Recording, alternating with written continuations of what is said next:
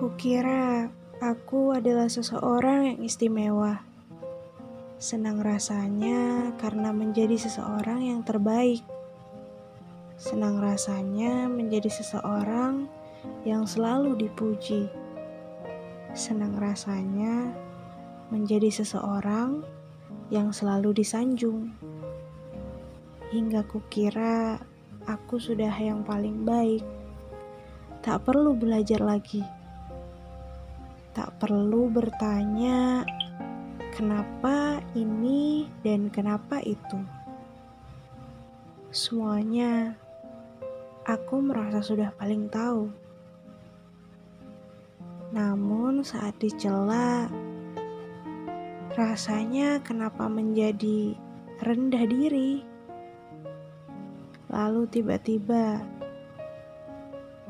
marah tak terkendali, seolah tak dihargai, seperti halnya sampah. Lontaran celaan mungkin tak sebanding dengan kemarahan ini. Rapuh, ya begitu rapuhnya. Semua bunga yang diterima tak ubahnya hanya sebuah benda yang sementara yang jika kau biarkan beberapa hari saja, maka ia akan layu. Ya, aku terlena. Terlena menjadi seseorang yang paling merasa.